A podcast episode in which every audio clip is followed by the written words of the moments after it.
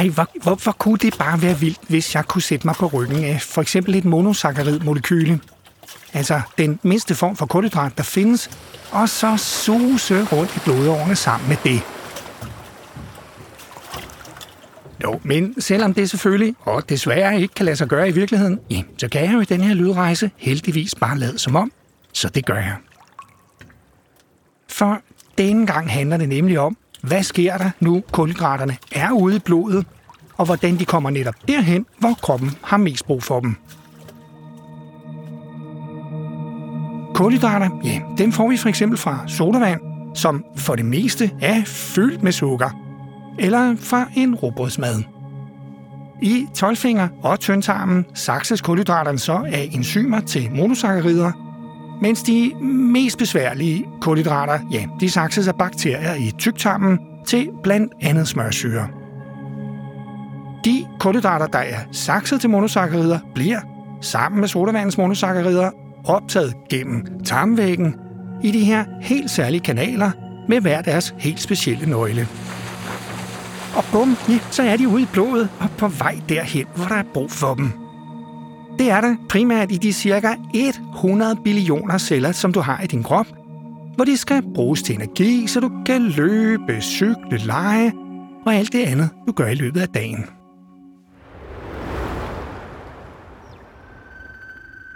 Det første, der sker, når monosakkariderne er ude i blodet, ja, det er at sus hen til og gennem leveren.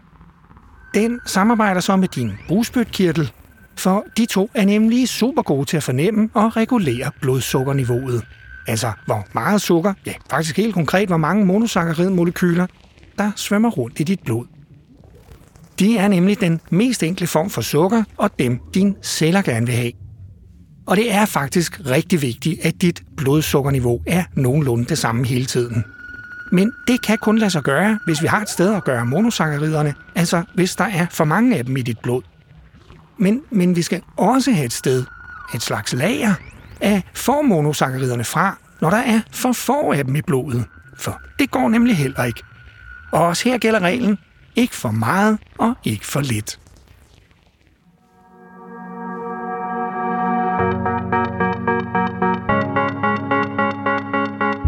Så velkommen til podcast 6. Ej, heller denne gang handler det om sodavand, men om, hvad der sker i din krop, når du drikker en. Igen skal vi nørde og lære nyt om biologi og biokemi. Er det ikke spændende? Det synes jeg, for som så mange andre supernørder, ja, så elsker jeg bare at få lov at fortælle dig om al den her nørdede viden.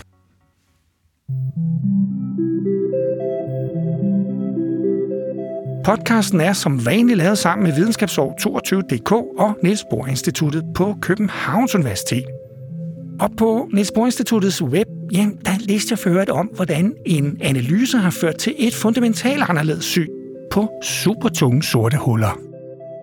Super spændende, men også svært at forstå, og det skal jeg vist lige snakke med min fysikerven om, næste gang jeg ser hende. Nå ja, høretelefoner, på med dem. Altså, du vælger selvfølgelig selv, men det lyder bare så meget bedre i dem. Podcasten, ja, også denne gang er den til store børn og unge. Men voksne må nu også godt lytte med. Og har du ikke hørt de første fem podcast, ja, så tryk pause, lyt og start her igen. Så rejser vi nemlig sammen i den rigtige rækkefølge gennem kroppen, sammen med sodavanden.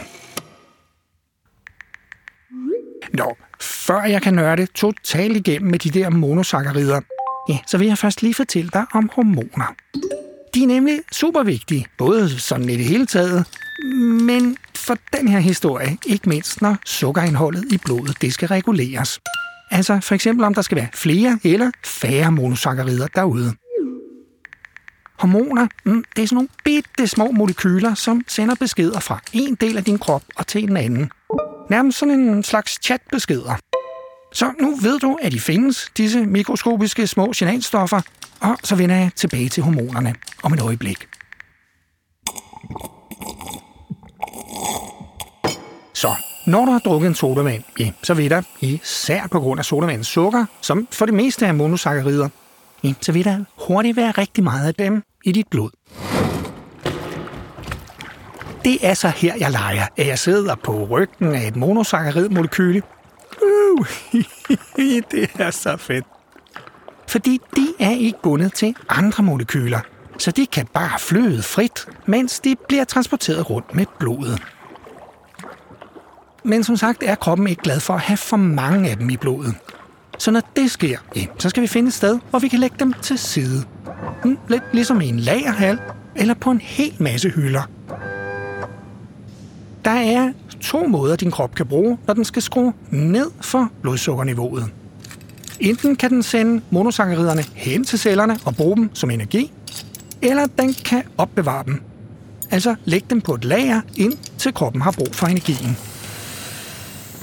Hvis du nu sidder ned og lytter til den her podcast, mm, for eksempel på din telefon, eller du læser en bog, ja, så bruger du faktisk ikke ret meget energi. Og så skal nogle af alle monosacchariderne altså opbevares, indtil du får brug for dem. Så når dit blod, fyldt med monosaccharider kommer hen til leveren, ja, så opdager den med det samme, hvis dit blodsukkerniveau er for højt.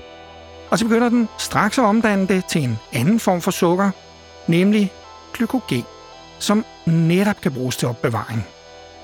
På den måde, ja, så kan kroppen nu gemme alle de monosaccharider, den ikke skal bruge med det samme. Når du så skal bruge en masse energi, for eksempel til at løbe, cykle, spille bold, eller virkelig tænke meget, ja, så ligger glykogenmolekylerne, altså hjemmesukkermolekylerne, klar og parat til at blive brugt som energi.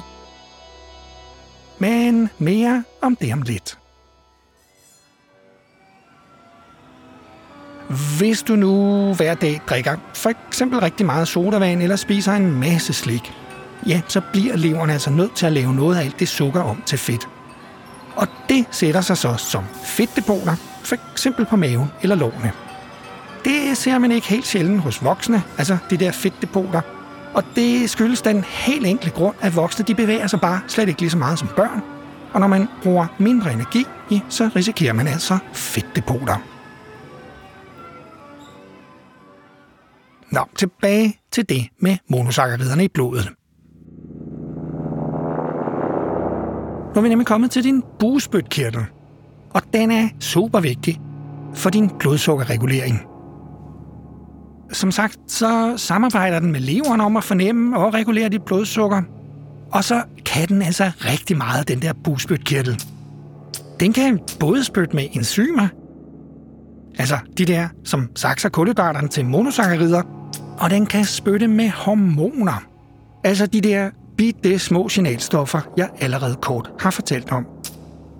For når bugspytkirtlen opdager, at der er for mange monosaccarider i blodet, ja, så spytter den flux hormonet insulin derud.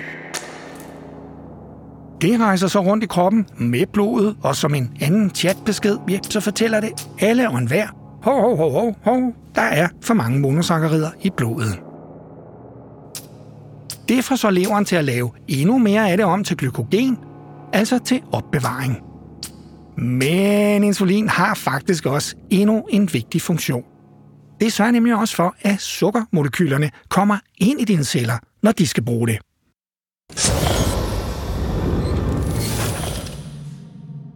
For når insulin kommer hen til for eksempel en muskelcelle, som skal bruge noget energi, så åbner insulinen for nogle specielle kanaler i cellen, hvor monosacchariderne sådan lige kan svømme igennem. Hello, oh, hello. Uden insulin, så ville de fleste af dem bare stå der og banke på cellen. Hello. Uden at kunne komme ind. Men heldigvis, ja, så sørger insulinen for, at kanalerne bliver åbnet. Og når monosacchariderne så er inde i cellen, kan det laves om til den form for energi, som cellerne bruger. Men hvordan det helt præcis sker, ja, det må du vente med at høre om til en senere podcast. Hvis muskelcellerne nu får flere monosaccharider ind, end de skal bruge, ja, så kan de, ligesom leveren, lave dem om til glykogen, og så gemme dem til, du for eksempel lige skal cykle hen og besøge en ven. Men, men hvad så, når, når der er gået flere timer siden du drak en sodavand eller spiste en råbrødsmad? Ja, så kan dit blodsukkerniveau faktisk blive for lavt. Og så kan du blive træt, øh, sulten eller lidt svimmel. Hm, kender du det? det er her, du lige kan få lyst til noget slik, en sodavand eller noget kage. Men, men hov, hvad? Faktisk har din lever og muskler jo gemt nogle af de der monosakkarider, du tidligere fik fra din robotsmad eller sodavand. Altså gemt dem som glykogen, og, og, og dem kan du jo bruge i cellerne og få ny energi fra. Og vupti, mm, så er du ikke længere træt eller svimmel. Og det er jo ret smart.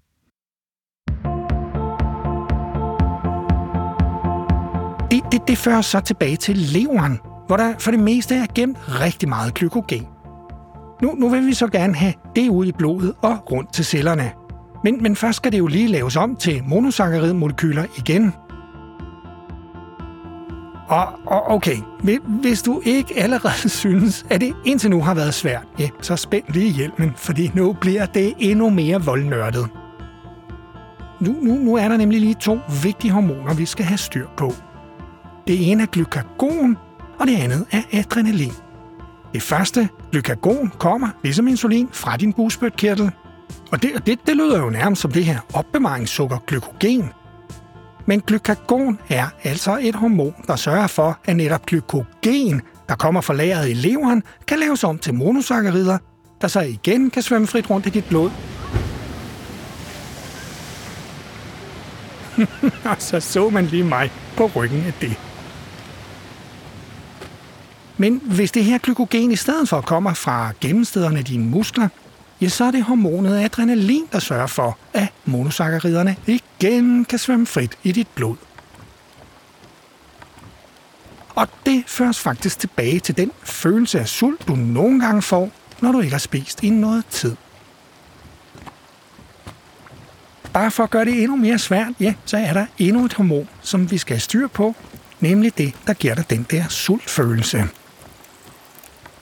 Det hedder grelin og produceres i mavesækkens slimhinde.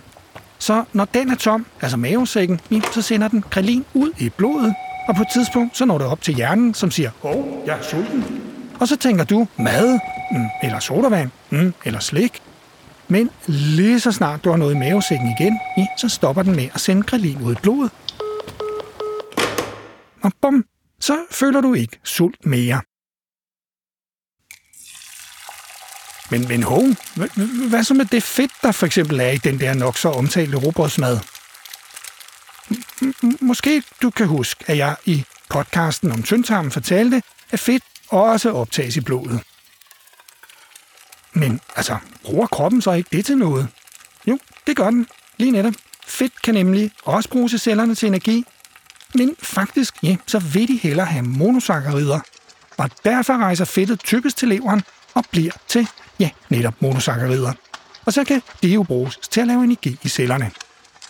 Men hvordan det sker, altså at fedtet bliver konverteret til monosakkarider, ja, det må du vente med at høre om til en af de podcast, der kommer efter den her. Her næsten til slut, ja, så vil jeg gerne lige fortælle lidt om forskellen mellem hurtige og langsomme kulhydrater. De hurtige, ja, de både sakses og kommer lynhurtigt ud i blodet, for eksempel nærmest lige efter du har drukket din sodavand. Det gør, at blodsukkerniveauet stiger vildt hurtigt, og så får du med det samme en masse energi, men det betyder også, at den energi hurtigt bliver brugt, og ja, så bliver du pludselig træt igen. Langsomme kulhydrater derimod, mm, de sakses, ja, langsomt. Derfor tager det længere tid, før de kommer ud i blodet, ligesom blodsukkerniveauet også stiger langsommere, så det er mere stabil. Og det er godt, for så har du hele tiden god energi til at løbe, tænke, cykle eller springe trampolin. Og det her med de hurtige kulhydrater, ja, det får mig altså til at blive en lille smule opdragende. Fordi for at blodsukkerniveauet ikke stikker helt af, så du svinger mellem masser af energi, for så at blive træt, og så masser af energi, for så igen at blive træt, og så videre ja, så siger alle med forstand på det, at store børn og unge i løbet af en uge ikke skal spise eller drikke mere end 1,5 liter sodavand, en pose af de små Matador Mix på 120 gram plus to små stykker kage. Alt sammen noget med rigtig meget sukker i, og det er altså samlet set det, du helst ikke skal spise mere af på en uge. Hvad tænker du? får du mere eller mindre af det på en uge. Du kan jo eventuelt prøve dig med et eksperiment, hvor du skriver ned i nogle uger, hvad du får af sodavand, slik og søde sager på en uge. Og så sammenligne og se, om du ligger inden for grænsen. Jeg har lagt helt to links i show notes, hvis du vil vide mere om det her.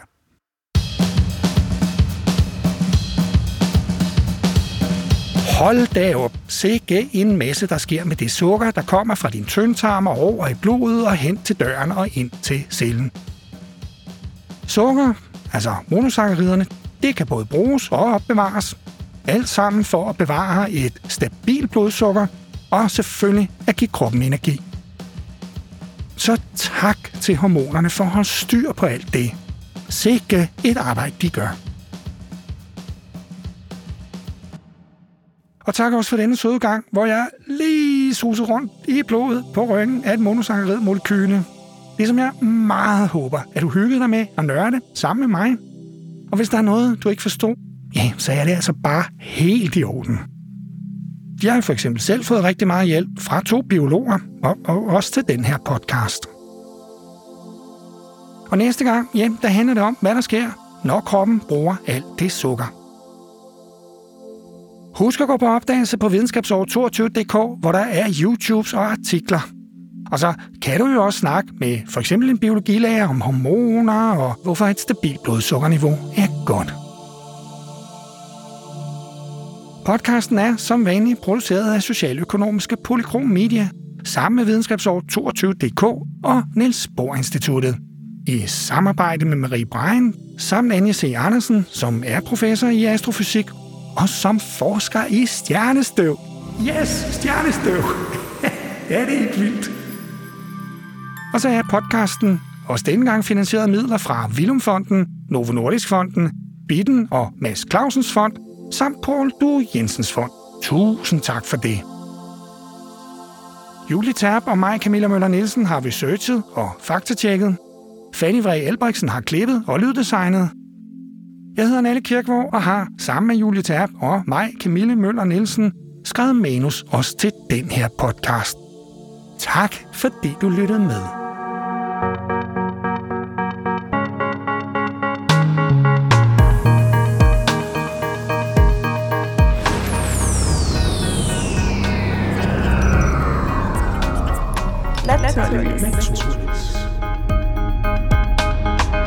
Og det er jo noget af det, vi vil undersøge.